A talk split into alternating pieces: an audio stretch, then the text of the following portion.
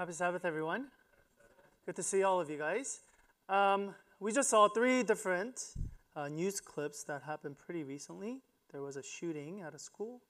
There was actually a car crash where one lady was driving the wrong way, and so they crashed. And then recently, another shooting in Oklahoma as well. So, first question I want to ask you guys when you see these kind of news, uh, what do you think of? What are some of the emotions that run through? What are the different thoughts that you have? Okay.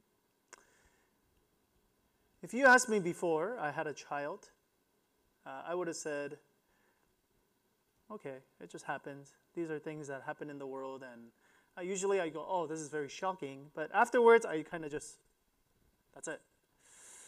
But now that I have a child, it's like a totally different story. For sure, uh, before I thought I was always very uh, courageous because uh, these kind of things it did not bother me very much. But I realized it's not that I was courageous; it's just that I had nothing really much to lose before. Okay, and when you don't have, when you don't have something that you nothing much to lose, then of course you're not that scared. But when you start to have something that you love, right, and when you have something very valuable and something worthy and something you're afraid to lose, then what happens? Fear happens as well. Okay?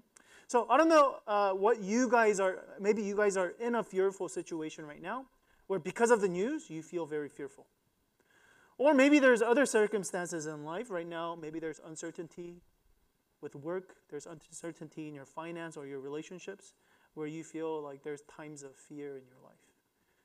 Okay? Regardless of where you guys are at, uh, we're going to take a couple of weeks to actually think about fear, our fears, and is there a way to actually deal with fear in a, in a, in a very good way? Because fear can be very, very uh, paralyzing oftentimes. So let's talk about two different ways that most people deal with fear. Hey, there's a lot of echo. We can't get rid of that, huh? Okay, we need to get rid of that. All right. The first one is you are totally controlled by fear altogether. Okay, you read these kind of news, you watch it, and you're like, I, am not going to go out for a couple of days because like they're shooting so much these days. It's like you're totally controlled by you. Your life is shaped by it. Okay, some of you might, might say, oh, "I'm going to pull my kids out of school," or "I'm not going to send my kids to school when I when I when we raise kids." Okay, so fear it paralyzes you, and because of that, you literally shape your life around fear. Okay, and it paralyzes you. It stops you from doing the things that you have been doing because you're, again, that fear is very, very real. Okay?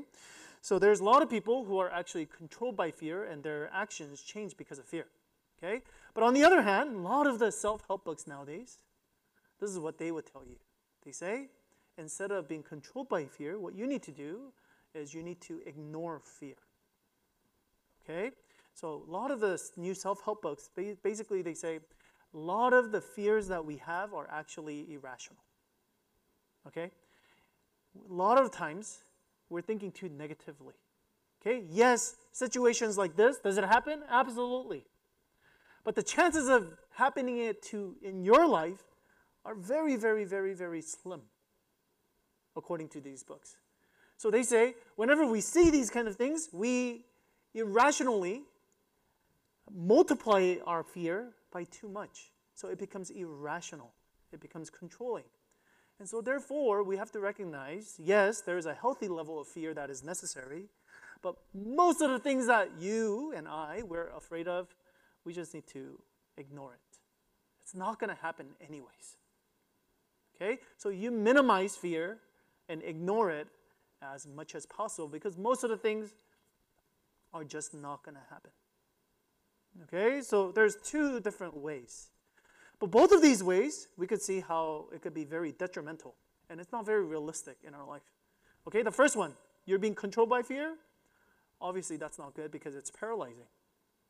Right? There's things that you cannot do anymore because you're paralyzed by fear. And obviously, that's not livable. Or it is livable, but you're always under fear and it's not very pleasable. Does that make sense? But on the other hand, okay, what happens? You start ignoring fear, ignoring fear, you're not prepared, what happens? Then you become just numb to the feeling of fear. Okay, you can become cynical, you can become bitter, and you could just go, oh, whatever, I don't care. Okay, so you either become paralyzed or you become numb. And so I think both of these ways are not very adequate ways of actually dealing with fear. Today we're going to talk a third way, a biblical way, how to actually overcome fear. Okay, we're going to go into Psalms 27. Uh, the writer of this psalm, his name is David, and he is a king. And as you guys know, the more and more responsibility and the more you have authority, what happens? There's more things that you have to think about and take care of. And because of that, with that, again, comes more fear as well. So this is what he writes. When the wicked again uh, advance against me to devour me, it is my enemies and my foes who will stumble and fall. Though an army besiege me, my heart will not fear. Though war break out against me, even then I will be confident. So, as a king, okay, personally, this is very, very a lot of traumatic things as a king. Okay, imagine you have some enemies that want to kill you, that want to become kings themselves. Or, you know, there's always like plotting that's going on. You don't know who's going to backstab you. You don't know which counselors, which uh, high officials, they want to get your job. So, what happens? You're constantly in fear. What if I'm not good doing a good job? What if the people rebel against me? And this is what he's talking about. The first he's talking about is there's enemies all around me because of what I do. And yet, he says, again, my heart will not fear. What's another bad thing that could happen to a kingdom? It says, an army besiege me, war break out against me. Okay, yes, there's personal implications of that. You stop being a king if a war breaks out, right? And you lose, obviously. But not only that, I mean, just think about your whole nation the people that you love, all the people under you, all the, all the servants, what happens? They're put in jeopardy. On top of that, how about financially? What happens? You go into ruins as well. What happens psychologically? You're in a war, and an army is right outside of your walls. They besieged you. What happens? What, what's the psychological effects of that? Constant fear and worry. And yet, this guy says, What? My heart will not fear. Even then, I will be confident.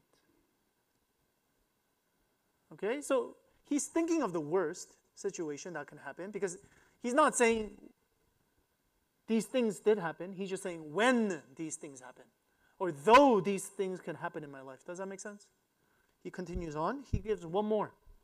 He gets even more personal. He says, Though my father and mother forsake me, the Lord will receive me. So he gets real personal. It's not about his career anymore. It's not about just his people or his community. He gets even pers- more personal. He says, What if in my relationships? What if my father and my mother, who's supposed to be the agent of the love that we receive, right? Supposed to be, what if they abandon me? What if they betray me? Does that make sense? So not only is this like my career, my job, my authority, my money, he even gets even personal. He even says, what if it gets to my relationships? Okay? So this goes into a lot of our fears as well. For some of us, it's our careers. For some of us, it's money, where our biggest fears are. For a lot of us, it's relationships. It's our family, our parents, our children. Okay? And he's getting there as well. He's saying, the worst things could happen in my life, and yet he's saying, I can stand firm. Okay? So he this is very interesting. He's not saying ignore the fear. Don't think about the worst case scenario. He's actually thinking the worst case scenario. And yet, this guy, he's not shaken like a reed because of fear. He's not controlled by fear. He's saying, I can stand firm. Okay, how is it possible he can think of the worst case scenario and yet he can stand very firm? And that's what we're going to learn, right? That's what we want to be. We don't want to be controlled by fear, and yet we don't want to be ignoring reality. We don't want to just say, oh, bad things just don't happen in the world, la, la, la, la, la, la, la, right? No, bad things do happen in this world. Okay? So, how do we actually become realistic And yet, at the same time, we're not shaken by fear. We can stand firm. Okay, let's see. Is he, is he just born like this? Is he just a courageous guy? No, he continues to tell us over and over and over. Okay, let's see what his solution is. The Lord is my light and my salvation. Whom shall I fear? The Lord is the stronghold of my life. Of whom shall I be afraid? So, what does he not say? He does not say, you see, because I'm a great person, what's the fear? I got so much saving. My investment, I have uh, diverse portfolio, so even if one goes down, I'll be totally fine. I have a vacation house. I have backup plans. Is that why he says he is not afraid? None of those things. He says, the reason I can be safe, the reason I can stand firm, the reason I can overcome fear is because I have God. Okay, and he continues to say this over and over and over and over. It is God. It's because of God I can stand firm. In essence, this is what he's actually saying. He actually uses the word stronghold. That basically that God is at the center. He's the fortress, he's the wall that protects me from everything. So he's basically saying this. Everything else can fall in my life. But because God is at the center, everything else, even if it falls, it's not going to shake me. It's because this is God is my foundation. But if anything else is my foundation, it's going to start shaking. Does that make sense? So think about your biggest fear. Whether that's with family, whether that's with your personal success, with your business. Maybe for some of you, it's your person, like your your looks. Maybe it's your skills that you have. And you're so scared of losing them. And that's where fear comes from. This is what Augustine, who is a um, Christian philosopher, uh, this is what he said. He said this Your fears, your fears are directly correlated to the vulnerability of the ultimate things in your life. Okay?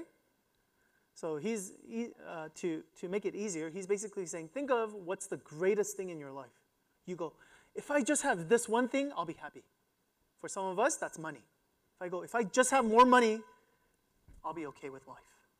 For some of you, it's relationship. If I just have that girl, or if I just have that guy, or if I just have my kids, everything will be okay. Okay, what's the ultimate thing in your life? And depending on the strength of this thing, whatever your ultimate thing is, and if this starts shaking, then what happens? Then you will start fearing. Okay? So the lighter this object is, the more it will shake. And the more it shakes, the more fear that you actually have. But if your ultimate thing is the strong, it's a very heavy thing, it's a very strong thing, it's a stable thing, then no matter what happens, the craziness, the hurricanes of life, then it will not shake. And because of that, you don't have to fear. So, this is what Augustine is saying, and this is what David essentially is saying as well. I do not need to fear if my kingdom falls apart. I do not need to fear even if my parents disown me. Is there sadness? Absolutely. But he's saying, my ultimate thing is God. And because of that, even when the winds and the hurricanes happen in my life, it's okay. I have a good foundation.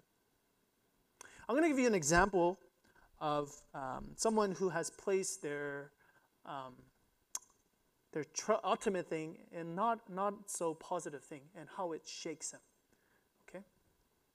Uh, this guy, his name is uh, Donald Miller. Um, he's an author. He writes many different books. But I love his writing because he's so very honest and he understands himself very well. But this is what he said I can trace my need to perform and to impress people back to some of my earliest memories. My dad left, and just as I was coming into my own, my mother, sister, and our, I were feeling abandoned and neglected. In a way, being the only male, I felt like I had a bit of a bigger and better person than I was. So this is for all kids, most kids. Okay, parents are literally the ultimate things in our life. But what does he experience? He sees that his parents, that he needs to depend on the person, his dad, that he thought would be there for him, gone one day. And he felt totally abandoned. And we could, and some of us, we could relate to this, how our parents maybe have disappointed us. And we understand that. So what happens to him? I was, it was foolish, of course, but kids don't process reality objectively. So it was during this season I developed a strange desire to convince people I was intelligent. For whatever reason, it became important to prove to my mother and sister, not only not uh, not to mention friends of the family, that I was smart and could handle things. So his dad was the ultimate thing in his life, rightly so, because as a kid you don't have anything else to hold on to. But what happens after the dad leaves? Then now it's his intellect. That's the ultimate thing in his life.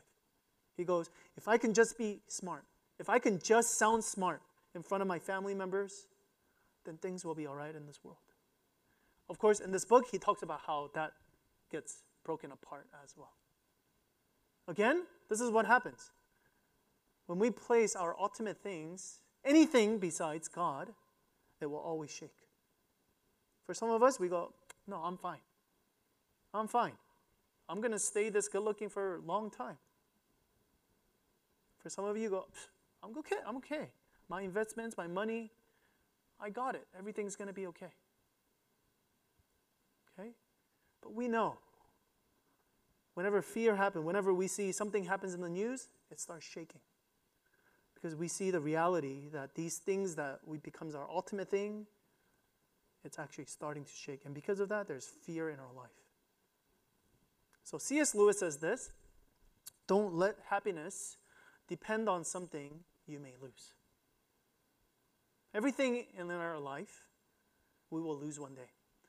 This might be a little sad, but if you think about it, my, I think for me, my probably the ultimate thing is probably my son. But one author put it like this every single parent, or every single person, okay, you either bury your parents or your parents bury you. You either bury your parents or your parents bury you. Obviously, all the parent in this room, we go, we rather have our uh, kids bury us. Okay? But everything, everything in this life, we're going to lose. But David, Augustine, C.S. Lewis, they're all saying that's why we need to hold on to God. Do you want to stand firm? Okay, with the craziness of life, you got to have a foundation that's immovable, that will never change. So he tells us, he goes in a little bit deeper, and he actually tells us how to actually do this. Okay, because most of us, most of us in here in this room, uh, we grew up in the church and we go, yes, God has to be the ultimate thing. God has to be the ultimate salvation.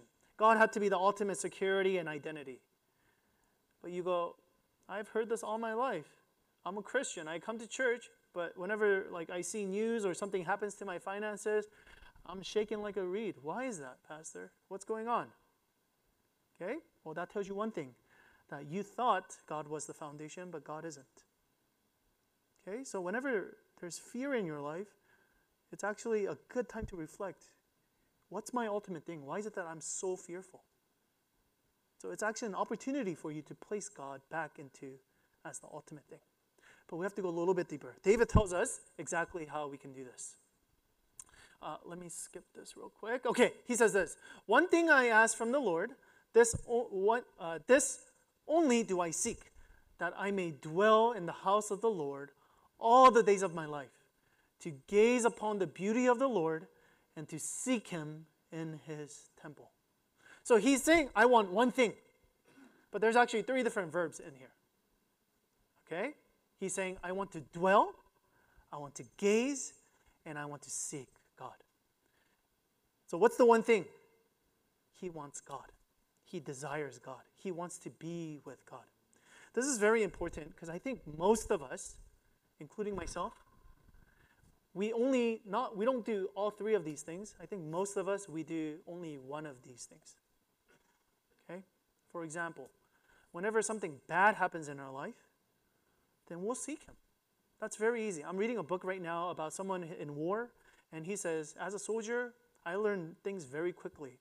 But the first thing I, I, I learned when I was a soldier was I learned how to pray. Okay, not because he became a religious person, but because when, when you have bullets shooting over you, you're going to be praying. And that's what he said. Okay? So we know how to actually seek God when we need stuff from Him. And this is what a lot of us do, yeah? We approach Him and we say, God, right now my finances are not good. Can you help me? Or, God, my relationship is falling apart. Can you help me? So it's easy to actually seek Him. You don't need to be a very religious person just to seek God. There's a lot of times in our life we just seek God. But what happens most of the time? Do we dwell there? Do we gaze there? No, we don't. And that's how you know the difference between if you're just a religious person or if you're a truly a real Christian. A religious person, they just go, God, give me the stuff that I need from you. And once I get it, God, yeah, I'll be back. Okay, let me, I got to focus on, I got stuff I got to do. Or we go, if God tells you to do something you don't want to do, then, no, no, no, no, no. Like, I, no, no. Like, I'm going to control you. You come out when I tell you to come out. So God just becomes a genie. So you seek Him when you need stuff. And when, don't, when you don't need stuff, you put Him right back in. But what do you see with David? Is that the type of relationship he has? No. He doesn't just say, God, when bad things happen, make these bad things go away. No, he's saying, when these things happen, I want to just seek one thing. Why?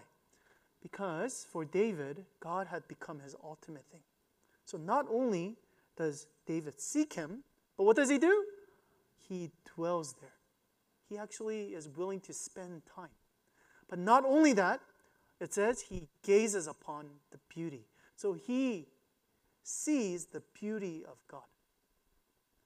So Tim Keller, he's a pastor, he put it like this. He said, religious people, they just find God useful. But true Christians, they find him beautiful. And that's the difference. Anybody can come and just seek him. When I'm scared, and when I'm not scared, bye. But you see, with that kind of mindset, God will never become your ultimate thing. He will just become the last thing that you come to. But if you want to put God as your ultimate thing, not only do you need to seek Him in your difficult time, but you also need to dwell there. You need to actually spend time with Him. And you need to actually contemplate on things of God and to see the beauty of God. And that's what changes us. That's how God can become the ultimate thing in our life. So, how do we actually start doing this? Uh, C.S. Lewis, again, he's a, he's a philosopher and an author. He, he, he says it very, he puts it very, very well. He said this Do you want to actually put God at the ultimate thing in your life? Then instead of waiting for feelings, start doing it. This is what he says. Good things, as well as bad, you know, are caught by a kind of infection. If you want to get warm, you must stand near the fire.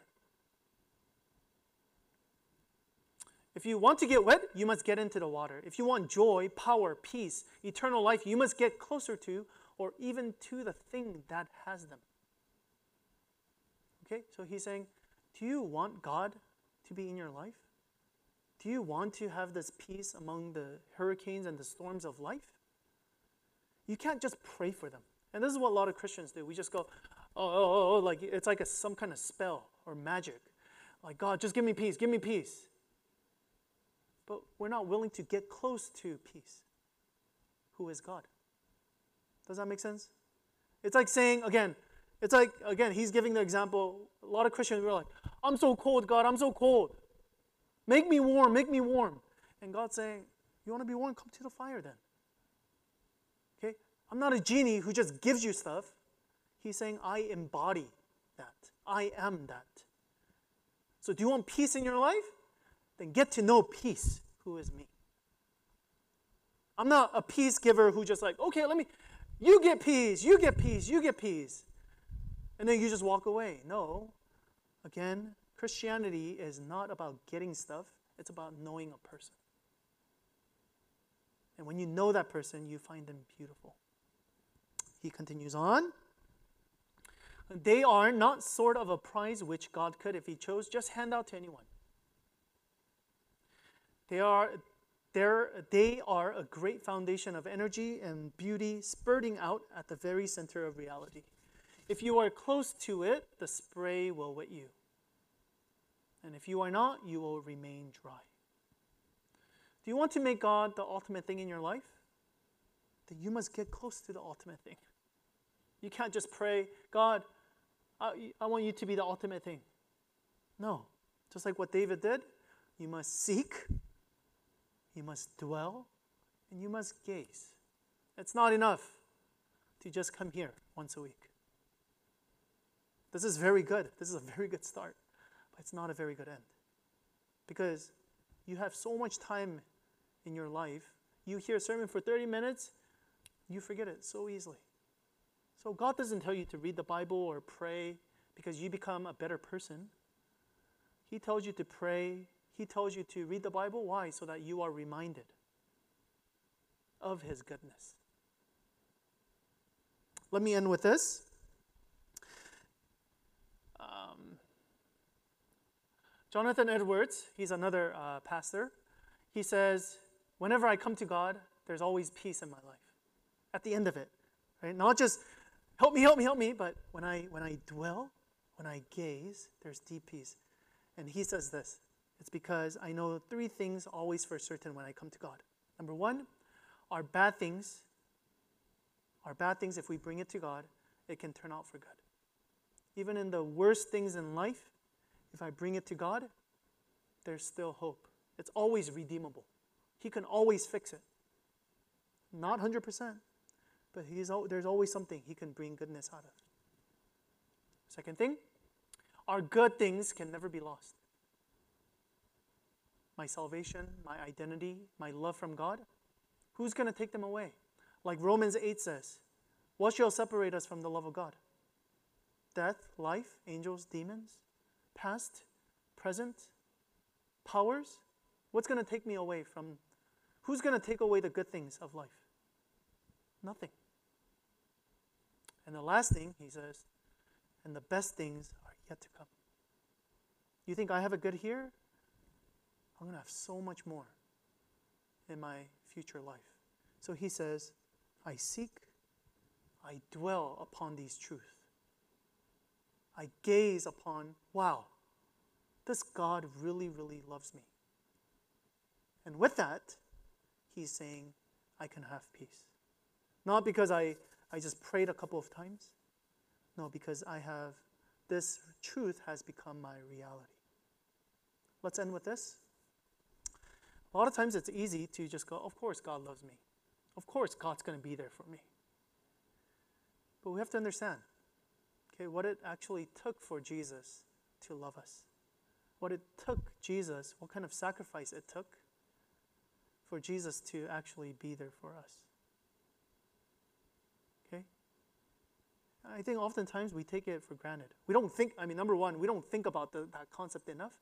But when you do actually think about it, you have to understand what it took, what it took God for Him to love us, what it took God for Him to give us eternal security. He didn't just go, Oh, I just love you. Oh, here you go. Ultimate security. What happens? No, He actually sends His ultimate thing, which is His Son, down to us.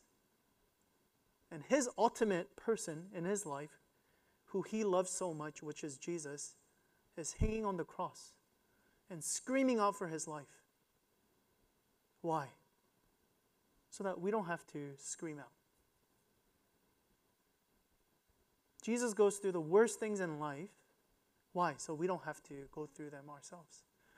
So that our bad can turn out for good, that our good things can never be lost, and so that the best things are yet to come.